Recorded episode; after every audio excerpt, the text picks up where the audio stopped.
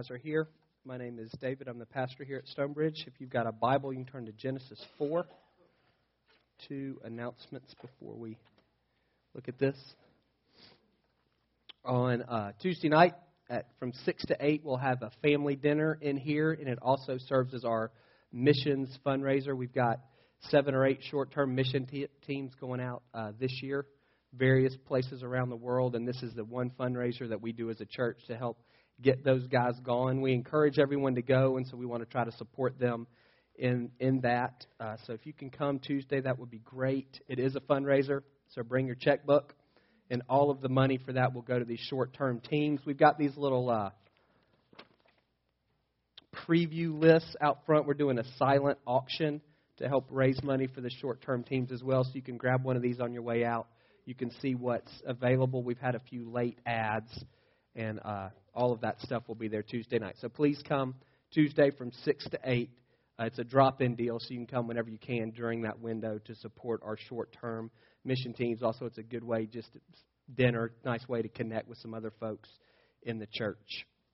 Also, uh, it was mentioned last week, we're going to start this Sunday night deal. Next Sunday is our first one uh, in here from 5 to 7.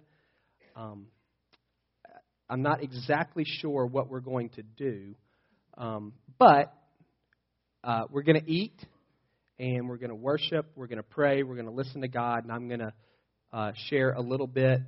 Uh, it's not going to be a sermon, which for many of you might be the best advertisement out there, but we're going to, what we're trying to do, in my mind, is I'm trying to figure out what does it look like for us to corporately begin to engage in what God is doing in our community. So if you think of a triangle with up, in, and out, I really want to kind of figure out what does it look like for us to do that out piece together. Honestly, it's not something that we're great at. And so I'm hopeful over these Sunday nights that we'll begin to, be, to figure that out. So you can sign up for that out front. We need you to sign up just to make sure we have enough food and uh, make sure we have your children covered. So you can see Kim. Uh, if you have any questions about any of those things, that would be wonderful. All right, Genesis 4. So just recap, we've been we're walking through Genesis a little bit at a time. We looked at creation in general. We looked at the creation of the garden, Adam and Eve, what God's plan and purpose was for Adam and Eve, how sin entered into the world and what the effects of that were on people, and then what God's response to that was. Today we're going to start looking at chapter 4. So we're shifting away from Adam and Eve to how all of these things, sin and grace and God and Satan, and how all of those forces are kind of uh, working themselves out in the lives of Adam and Eve's family. So we're going to start in verse 1. I'm going to read everything, and then we'll go back and we'll talk about uh, a couple of points. Adam lay with his wife Eve. She became pregnant, gave birth to Cain. She said, With the help of the Lord, I brought forth a man. Later, she gave birth to his brother Abel. Just so you know, in chapter 5, they also had lots of other kids. So not, there's not four people on the earth at this point. There's lots of other. Cain is the firstborn. We don't know how far down the line Abel was. And again, according to chapter 5, they have lots of other children as well. Now, Abel kept flocks. Cain worked the soil. In the course of time, Cain brought some of the fruits of the soil as an offering to the Lord, but Abel brought fat portions from some of the firstborn of his flock. The Lord looked with favor on Abel and his offering but on Cain and his offering he did not look with favor. So Cain was very angry, and his face was downcast. Then the Lord said to Cain, Why are you angry? Why is your face downcast? If you do what's right, will you not be accepted? But if you don't do what's right, sin is crouching at your door. It desires to have you, but you must master it. Now Cain said to his brother Abel, Let's go out to the field. And while they were in the field, Cain attacked his brother Abel and killed him. Then the Lord said to Cain, Where is your brother Abel? I don't know, he replied. Am I my brother's keeper? The Lord said, What have you done? Listen, your brother's blood cries out to me from the ground. Now you're under a curse and driven from the ground, which opened its mouth to receive your brother's blood from your hand. When you work the ground, it will no longer yield its crops for you. You will be a restless wanderer on the earth. Cain said to the Lord, My punishment is more than I can bear. Today you're driving me from the land, and I will be hidden from your presence. I will be a restless wanderer on the earth, and whoever finds me will kill me. But the Lord said to him, No, not so. If anyone kills Cain, he will suffer vengeance seven times over. Then the Lord put a mark on Cain so that no one who found him would kill him. So Cain went out from the Lord's presence and lived in the land of Nod, east of Eden. This won't be important for us, but I'll hit this just uh, kind of working backwards. Nobody knows what the mark was on Cain. It was some type of visible sign that was that would symbolize to everyone at this point, everybody's his brother and sister, that would symbolize to them, don't kill him. Um, whether you're trying to avenge Abel or not, it doesn't matter. Don't kill him. And God also said, if anybody kills you, then I'll pay them back. That word vengeance is almost always used of God punishing sin. I'll pay them back seven times. You see the punishment that God gives to Cain for his action. He sends him even farther from the Garden of Eden. Cain begins as a farmer, and God says, it's not, You're not going to be a farmer anymore. You polluted the ground with the blood of your brother, and so the ground's not going to provide anything for you anymore. And next week, when we look at kind of what happens with Cain and his family, you'll see he winds up building a city and doing some other things along those lines. So for us, there's really two main things I want us to look at. First, you got this Cain is a farmer. He's doing what his dad, Adam, had done. Abel, his brother, is a shepherd, most likely of sheep, which is a totally fine occupation as well. Both of them at some point bring an offering to the Lord. We don't know if that's the first time they brought an offering to God or if it was something that they did on a regular basis. That word, the phrasing there is pretty vague. What does it say? Uh, in the course of time. That's pretty vague. We don't know, again, if that means that they've done this before or not. God accepts Abel and his offering, he rejects Cain and his offering. I don't know about you, but you may think, oh, that's not that's not fair. They both brought God something based on what they do. Cain and Abel each based on what their particular job was, what their profession was. They each brought him something from that. Cain brought grain. Abel brought um, the fat portions of a sheep. So why there's no instructions that we have here in Genesis that say what they're supposed to bring or how they're supposed to bring it. So how can God hold one of them responsible? How come He picks Abel instead of Cain. I don't know if you feel that way or not. There's actually a pretty significant difference between their gift and has nothing to do with what they brought. It has everything to do with their hearts. The nature of the gift really reveals the heart of the giver. And if you look at the phrase there that describes each of their gifts, very different. What does it say about Cain? He brought some of the fruits of the soil. What does it say about Abel? He brought the fat portions from some of the firstborn. So what Cain did is he brought some of the rest. And what Abel did is he brought the best of the first. And those are not nearly the same thing. It had nothing to do that one brought grain or corn or something and someone brought uh, fat portions of a sheep. Actually, the, the, the nature of the, the, the substance of the gift is irrelevant. God is looking at the heart, and based on what they brought, God could see their heart. And what he sees from Cain is he brings me some of what he has left over. And what he sees from Abel is he brings me the first, the best part, the fat part's the best part of the sheep. He brings the best part of the first. Two completely different hearts. And so you can maybe draw some conclusions about how, about Cain and about Abel individually, and about their uh, relationship to God based on what they brought. Like you may look at Cain and say, well, he's stingy, he's selfish, you may look at Cain and say he doesn't trust God, so he takes care of himself first, and then he gives God something based on what he has left over. So maybe he's a fearful person, and he doesn't trust that, that there's going to be crops. And so he has to take care of himself and his family first before he gives anything to the Lord. You may look at him and say honestly, he just doesn't he doesn't value God that much. He, it's an after God's an afterthought to him. You can look at Abel in a completely different way. He's selfless. He's giving. He's generous. You can say he trusts God. He's willing to give God the best of the first and then take care of himself and his family after he first honors God with this offering. And you can say he honors God. He gives God the best stuff that he has. You can see a lot about their hearts based on what they give. And so for us, as we're looking at this, it can sometimes we can jump to the conclusions and say God's being arbitrary, he's not being fair, why would he take one over the other. But there's actually, again, a pretty significant difference between the two. And what that says to us is the same thing it says to them. What God is looking for is He's looking at our hearts. And He can look at what we give to Him as a reflection of our hearts. What we do out here that can be seen is almost always a reflection of what's going on in here that only He can see. And that's what God ultimately is looking for. This is actually, we're actually, in some ways, are, are very similar to Cain and Abel.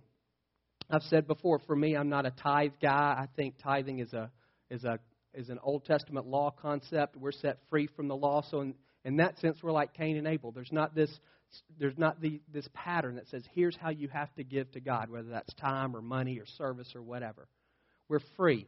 We're led by the Spirit. I want to listen to God, and I want to respond to Him based on what's in my heart. I want to be someone who's giving, again, whatever that looks like, whatever the specific thing is that I'm giving, I want that to be a reflection of my heart towards Him. The two biggest, I think, for where we live are time and money. Time's a big deal for us. I think it's probably our most precious commodity, particularly depending on your life station. You may have zero margin. You've got no time.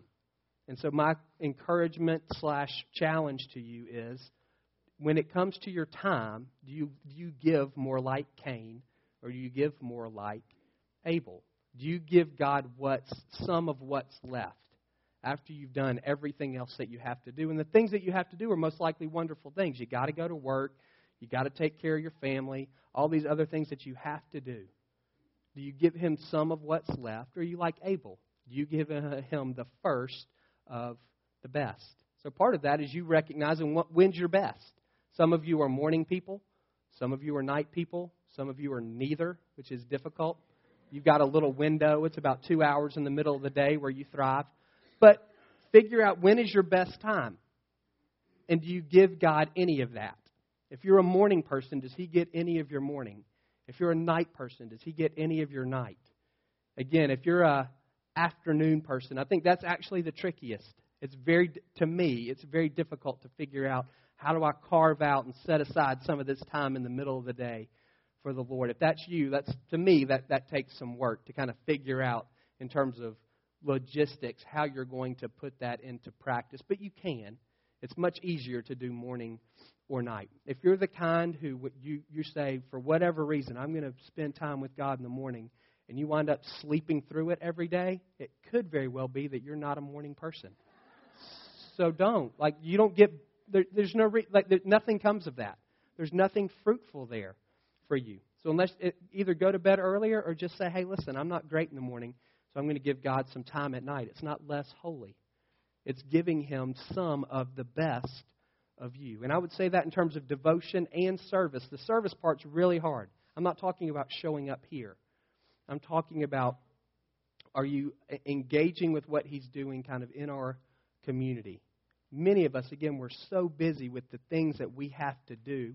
We don't have any time for what he may be doing in the lives of people we're connected to or what he may be doing in the lives of, of people in our community. We just we bypass that altogether. And we give ourselves a pass because we say it's a busy season. The only thing is, if it's a season, at some point it has to end. And for many of us, it doesn't. Like we have this picture that says, well, let me just get through this. Spring is a really busy time for us.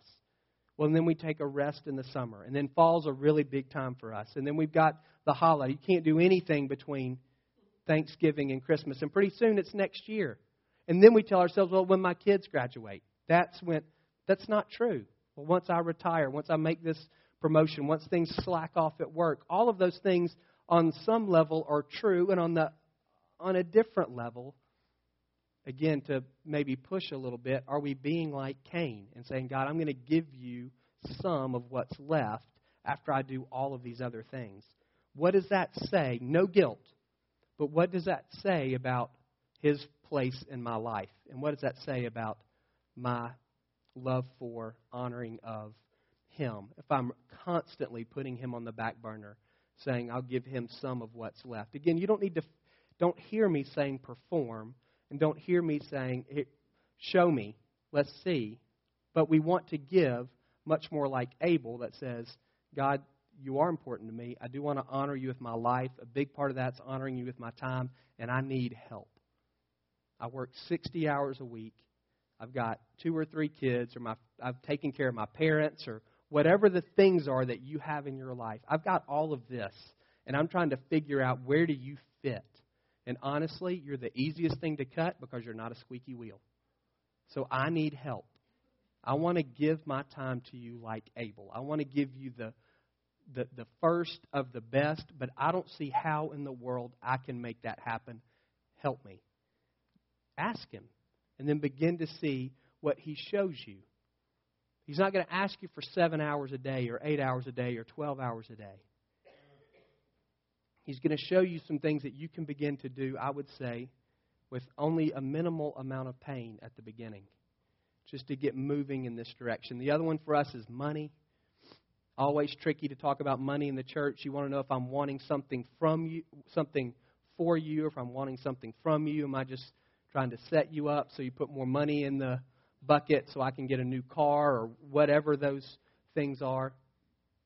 Just to put it all on the table, absolutely, if Stonebridge is your home church, I think you should give. If you feel like God is working here, there's fruit here, then I would say you should give to that. How much? Doesn't matter to me. I, I just mentioned I'm not a tithe guy. That's between you and the Lord how much you give. But if this is your home church, then you should give. If it's not, then you don't need to feel any pressure to give here. But everybody should be giving somewhere. And so the question is with our money, am I more like Cain or am I more like Abel? Do I tend to give God some of what's left or do I give him the best part of what's first? It's tricky for us because, again, for most of us, before our paycheck hits our bank, it's already spent. It's not like we have all this extra money laying around. Most of us, as soon as it comes in, every bit of it is already earmarked. And most of it, the stuff that it's earmarked for, are things that they're important. I got to pay the mortgage, and I got to pay school tuition, and I got to put food on the table, and I got to keep the lights on. And by the time all that's done, I'm not. We don't have a lot. That's how most of us feel. And so this idea of saying giving to God, it's like I, Again, he's not a squeaky wheel. He doesn't need anything anyway. He says, I'm the cattle on a thousand hills. You can't give me anything. And we say, okay, well, then we won't. If you don't need anything. That's not, we're missing it on some point, some level. And again, if the way we use our money is a reflection of what's in our heart, what, what does that say about us? I'd encourage you a couple of things. Of giving, for some of us, when we hear giving, we have two responses. We either get defensive because we don't give, and you're coming up with all the reasons why you can't, or we're smug because we do, and you're not listening to me either. Well, I already give, so I'm good. I don't need to worry about that. Either way, my encouragement to you is to begin to think through what does my giving reveal about my heart? I want to give like Abel, some of the best of the first, not like Cain, some of what's left at the end of the month or at the end of the two week period. So I would say if you currently don't give, you don't have to give it here, but if you currently don't give, I would encourage you just to start. Write a check. And you can write it the same way I said about time. God, I don't see how in the world I can do without this $50. I can see all kinds of places in my life where this needs to go.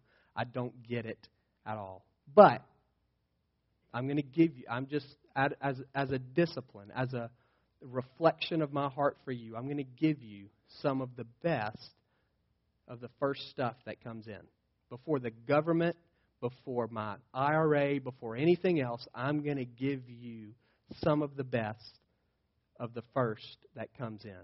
And I don't see how I'm going to make it till the 31st if I do this. And so I need your help. But I'm going to do that.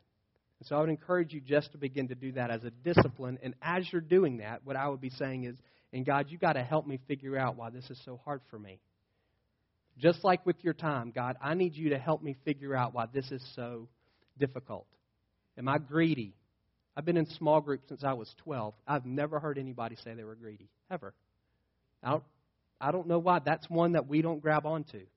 I don't know if it feels too silly, if it feels too selfish, but for whatever reason, I never hear anybody confess greed as a sin. Jesus talks about it in Mark and in Luke. Paul talks about it in Colossians and in Ephesians. In every list of sins, greed is in there.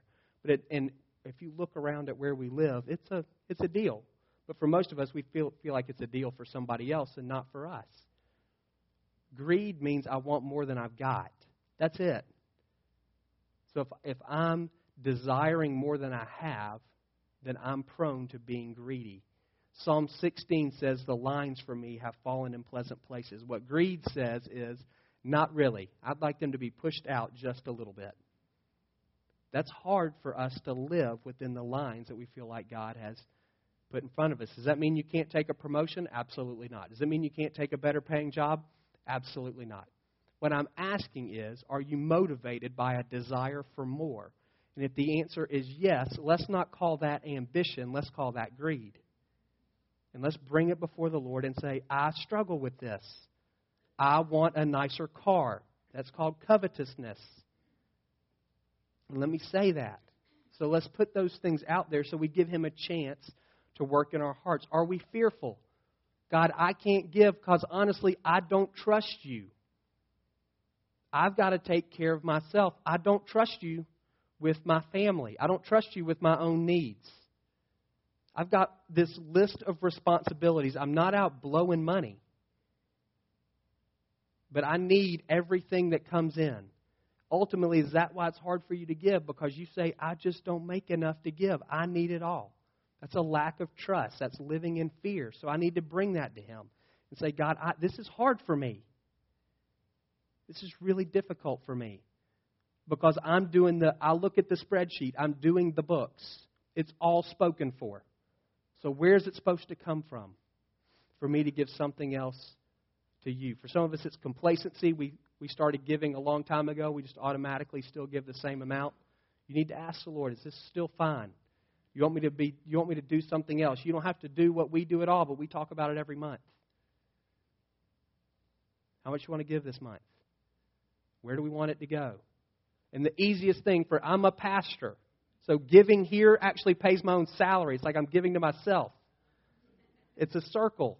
And it's still hard for me to write the check. And it's still, I, oh, wait, we've got a birthday this month. We've got to pay for soccer registration. Maybe the easiest thing in the world to do is to not, because every month there's always something. But if you'll give him the, the best of the first, he kind of takes it off the table and then you're free to spend the rest throughout the month. So I don't know what it is for you, what keeps you from giving, but even as you begin the discipline of giving, I would encourage you to ask the Lord, help me on this heart level because this is hard for me. And I need to invite God into this. So there's giving, and the second thing, we see what happens with Cain. So I don't know how Cain and Abel knew that God accepted Abel's offering and not Cain's. It's not written. Uh, and sometimes in the Old Testament, fire comes down and burns everything up. Maybe that happened. He burned up Abel's offering, and then Cain's is just kind of sitting there, and they know. It may have been over time. God blessed the Cain or Abel's flocks, and his sheep were multiplying and prospering, and he had the best sheep in the land, and Cain's fields were struggling, and he had the sorriest wheat in the land. I don't know. But somehow they knew. It was clear to both Cain and Abel, particularly to Cain, that God had rejected his offering and had accepted his brother's offering. So, those of you who are older siblings, you think about that and what that does for you when your younger sibling, he's brought this thing before God and God's accepted his and he's rejected yours. And Cain has two reactions he gets angry and he's downcast. Angry, that, that word has this idea of burning. He's smoldering towards Abel even though Abel hasn't done anything wrong, again, that's that kind of older brother, younger brother thing, and towards God. And then he's downcast, he's upset, he's dejected, despondent in some ways. And then God gives him an opportunity and a warning. He says, Listen, Cain, it's not the end of the world. If you'll do what's right, you will be lifted up. Your face is downcast, we'll lift it up. You'll have me and you will be good, you and your brother will be good, everything will be fine. All you have to do is what's right. That's the encouragement, the warning. But if you don't do what's right, what's going to happen? Sin is crouching at the door. It's like a lion waiting to pounce on you, it wants to dominate you. And it's your responsibility to master it. That's what that phraseology is saying there. It sin wants to dominate you. Your responsibility is to dominate or master or rule over it. And we know what happens. Cain gives in to sin and he commits premeditated murder. He lures his brother out into the field, he kills him. God says, What happened? Cain lies. I don't know where Abel is. So he murder, lying, and then it's this kind of sarcastic, contemptuous response to God. Am I my brother's keeper? Can you imagine kind of sassing God that way? How resentful Cain has become towards his brother and towards God that he would respond that way to the Lord. He's gone all the way downhill. It's interesting to me. I don't know this. I just wonder this. Part of God's judgment of Cain, it says he curses him. Neither Adam nor Eve were cursed for the sins that they committed. The serpent was cursed. So the serpent and Cain were cursed. Adam and Eve weren't. And I wonder if some of that has to do with the fact that Cain had, there's no repentance in his heart. There's no remorse. There's no recognition that even when, when God punishes him, he's like, it's too much for me. What I want is, you killed your brother. The only thing that's happening is you're getting kicked out of the house. That's it. Don't be such a baby. You're lucky God didn't kill you right now. That's how selfish. He, he doesn't get it at all. When God judges him, his response is to cry about it, even though God's been merciful to him. That just shows how dark and twisted and wicked and hard his heart is. And I actually wonder if that's part of the reason he was cursed. Adam and Eve aren't because even though it took them a while, they eventually said, Yeah, we did it. We messed up. They're still judged for their sin, but it's not, they're not cursed because of it. There's still opportunity. We see that even with Cain. I think there's an opportunity for him to repent. He just doesn't take it from everything that we can see. So for us, I think the pull away, you're not going to go kill your brother or your sister. You're not going to do that. The takeaway for us is what do you do? What's your response when you're corrected or rebuked or disciplined, whatever words you want to use there? How do you respond to that? Two guarantees. One, it's going to happen. Hebrews 12:5 says this.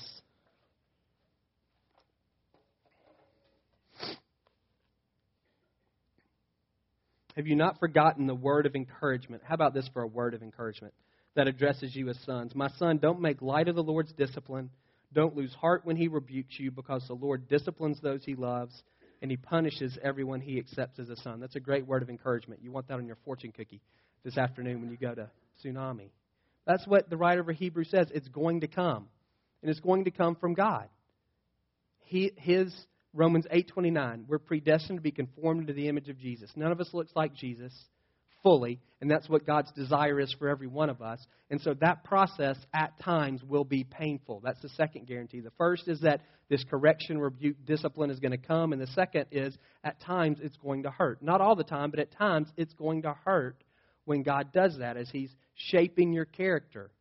There's going to be times where it's difficult.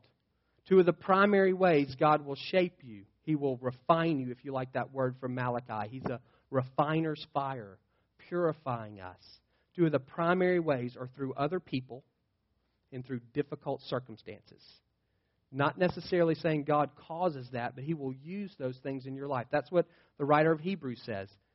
Recognize, hard, endure hardship as discipline. Recognize God will use difficult circumstances, suffering, even persecution, to mold you and shape you to make you look more like His Son. Read Proverbs. Wounds from a friend can be trusted. There's this idea that God speaks to us through others. He uses other people to point out. We've said, you know, sometimes it points out the gold that's in our heart, and sometimes other people point out the lettuce that's in our teeth that we just can't see. Ideally, it's someone who loves us and can speak to us gently and kindly. Oftentimes, that's not the case. It's people who are jerks and people who are mean and may not even be believers and God but there's still some truth spoken to them and God uses that to correct us and rebuke us and discipline us. And so it's going to come at times it's going to hurt. My question is what is your response when it does? Think back. How do you tend to respond? With Cain we see he's angry and he's downcast. Again, that, to me those aren't the same thing. I have two pictures. And you can pick out which one is you. Are you angry? That's an outward oriented response. It's lashing out at other people. Cain is angry. He lashes out at his brother and he lashes out at God. It's their fault. They did something wrong, not Cain. He's blaming them, he's defending himself. We've talked before, we all have flesh. Some of our flesh is called positively oriented. We've said that kind of makes me a winner. I take credit for everything. I don't take responsibility for everything. Nothing's my fault. And then we also have it's kind of negatively oriented. We call that kind of having a loser mentality. Everything's my fault. Woe is me. Both of them are sinful. If you kind of have that positively oriented flesh, then most likely you respond in anger because, of course, it's not your fault. Your offering was wonderful. It's Abel's fault or it's God's fault. It's never yours. So, is that your response when you're corrected? You shoot the messenger. You come up with all the reasons why whoever said whatever they said to you was wrong. You blame God for the circumstances that you're in and how come He can't get you out of them? Or are you Eeyore? Something goes wrong and you're downcast. Think about that. My face goes down. I'm looking in here. Become massively, even morbidly introspective. Woe is me. I can't do anything right. Nothing I do ever works out. I'm a failure. I'm a loser. Nobody likes me. That kind of thing. That's, that's downcast. Looking in. Both of them are sinful responses to, if, if they're played out, to correction or rebuke or discipline. I want to encourage you. Which, which one do you fall towards? Even if you would say, I don't necessarily get angry at others, but if somebody says something to you that's corrective or that's can be seen as a rebuke, do you tend, at least in your mind, to, to kind of say, well, this is, you don't have a right to say that to me because of this, this, and this. If you only knew, da da da da da, that's anger. Even if you don't blow up at them, it's the same response. It's an out. It's saying it, something's wrong with you. Nothing's wrong with me. If you have an Eeyore response, Psalm 42 says, "Why so downcast, O my soul? Put your hope in God." So I want to go from looking in at everything that's wrong with me to looking up towards Him. That's the difference. If you tend to be Eeyore, you need to recognize that. You don't, there's not a whole lot you can do to change. It's how you're made in some ways, and there's good parts of that. This is kind of the ugly part of that. But you want to recognize that's the ditch I can fall into. I can start throwing myself a pity party, woe is me. And so what I've got to do is put my hope in God, not start listing all the things that are wrong with me. If you tend towards anger, that more aggressive response, blaming other people or blaming God, Ephesians 4 says, don't sin in your anger and don't let the sun go down on it. So that means you can't stew. That to me is one of the worst things about anger is we just kind of we brood and we stew and we plot and we plan and we keep going back over the same ground and having these arguments in our head with other people. We can none of that's helpful. So I've got to figure out how to release that stuff primarily to the Lord so that it doesn't lead me towards sin and so that I don't dwell on it because it'll turn toxic in my heart really quickly. So, again, how do you respond when you're disciplined, when you're corrected, when you're rebuked? Particularly over something that you think you do well or something that you think is important. That's really the test. If it's something you don't care about, you're fine with people telling you what to do. But what about if it's an area where you feel competent? Or what about if it's a if it's a relationship that you hold dear? Or what about if it's something that you you say, I, I never do that. That's not the kind of person I am. And somebody says, actually, it is the kind of person you are. How do you respond in those settings? We don't want to be Cain. We want to recognize there's sin crouching at the door. You don't have to give in, there's, but there's sin waiting to pounce on you. If you either go the Eeyore route or the Angry Birds route, there's sin waiting to take advantage of those emotions and that mindset. If you'll, rather than doing that, if you'll acknowledge, hey, you know what? There's probably some truth here. I don't like anything about the way you said it to me, but there's some truth in there. And I'm just going to grab onto the truth and I'm going to forget the package. Or this circumstance is awful and I can't wait for it to change, but it's showing me some things about myself that I need to own. I'm recognizing I'm impatient or whatever those things are. That's the first step is realizing, hey, this is true. And then repenting. Repenting is saying, I don't want to walk in this direction anymore. I'm going to start walking in that one. So, God, I, I recognize this is truth. Again, I don't love it, it stings. I'm actually somewhat embarrassed that this is the case about me. Thank you for showing me.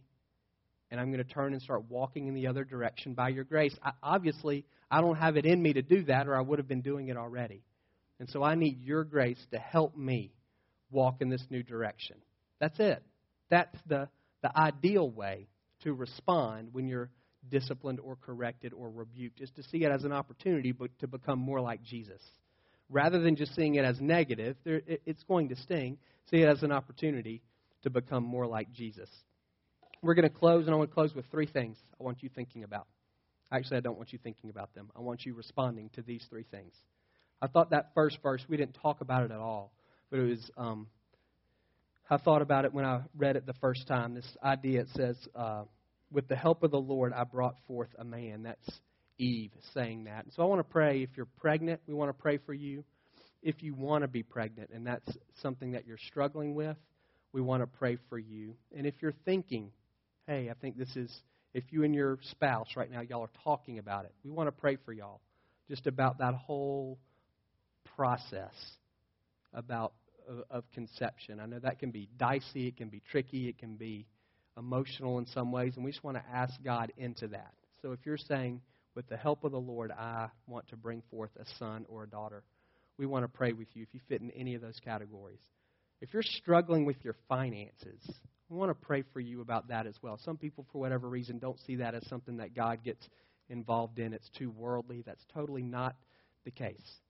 And so if, if you're wrestling with your finances, this whole thing about giving, all it's done is made you feel guilty because you're struggling money wise. Maybe you got a lot of debt. I don't know. Maybe your job just doesn't pay enough money. We want to pray for you about that. If you if you would say, "Hey, I'm a greedy. I'm greedy," that's an area where I wrestle. We want to pray for you that God would deliver you from that as well. And the last thing I would say is if you're if right now if you would say you feel like you're in the middle of a time where you're being disciplined or corrected by the Lord, we would like to pray with you about that as well. Just that you would respond in a, in, the, in a righteous way, that you would be open to what God's trying to say to you, and that you would incorporate these changes that He's trying to make into your life, that you wouldn't resist. We said before, God's going to do what He's going to do. If you're a Christian, He's going to conform you into the image of Jesus. The question is, are you going to be soft clay that He can use His hands with, or are you going to be kind of hard like a rock, and he's going to have to use a hammer and a chisel. That's no fun, and we don't want to see that happening to anybody. So if you would say, hey, I feel like I'm in this time where God is correcting me, He's disciplining me, we would like to pray with you that God, that you would respond well in that circumstance. So, Bo, you can come on back. I'm going to pray. If you're on ministry teams, if you come forward. You guys can stand and Bo will dismiss us after the song. Let me pray for us briefly.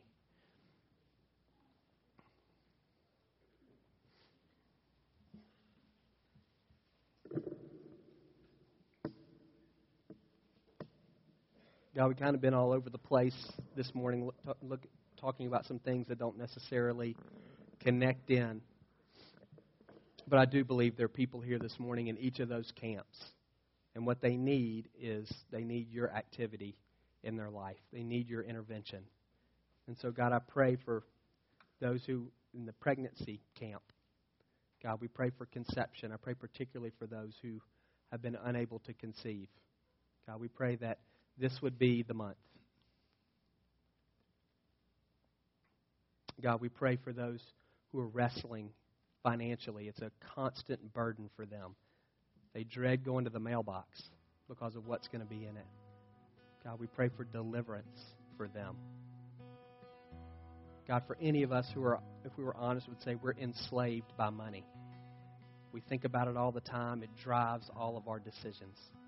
God, would you set us free this morning? And God, I pray for the handful of men and women who are undergoing a time of correction and discipline, God. You're working on them doing some deep work in terms of their heart and their character. God, I pray first they would recognize your loving hand, that they would hear that as a word of encouragement from the writer of Hebrews. Take heart.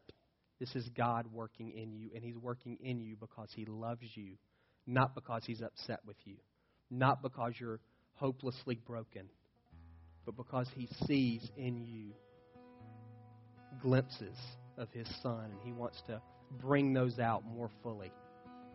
If he didn't care, if he didn't love you, he'd just leave you as you are. But because he does, he's diligently at work in your heart and in your life. God, I pray that you would encourage them this morning. Give them grace to respond to the work of your Spirit in their life.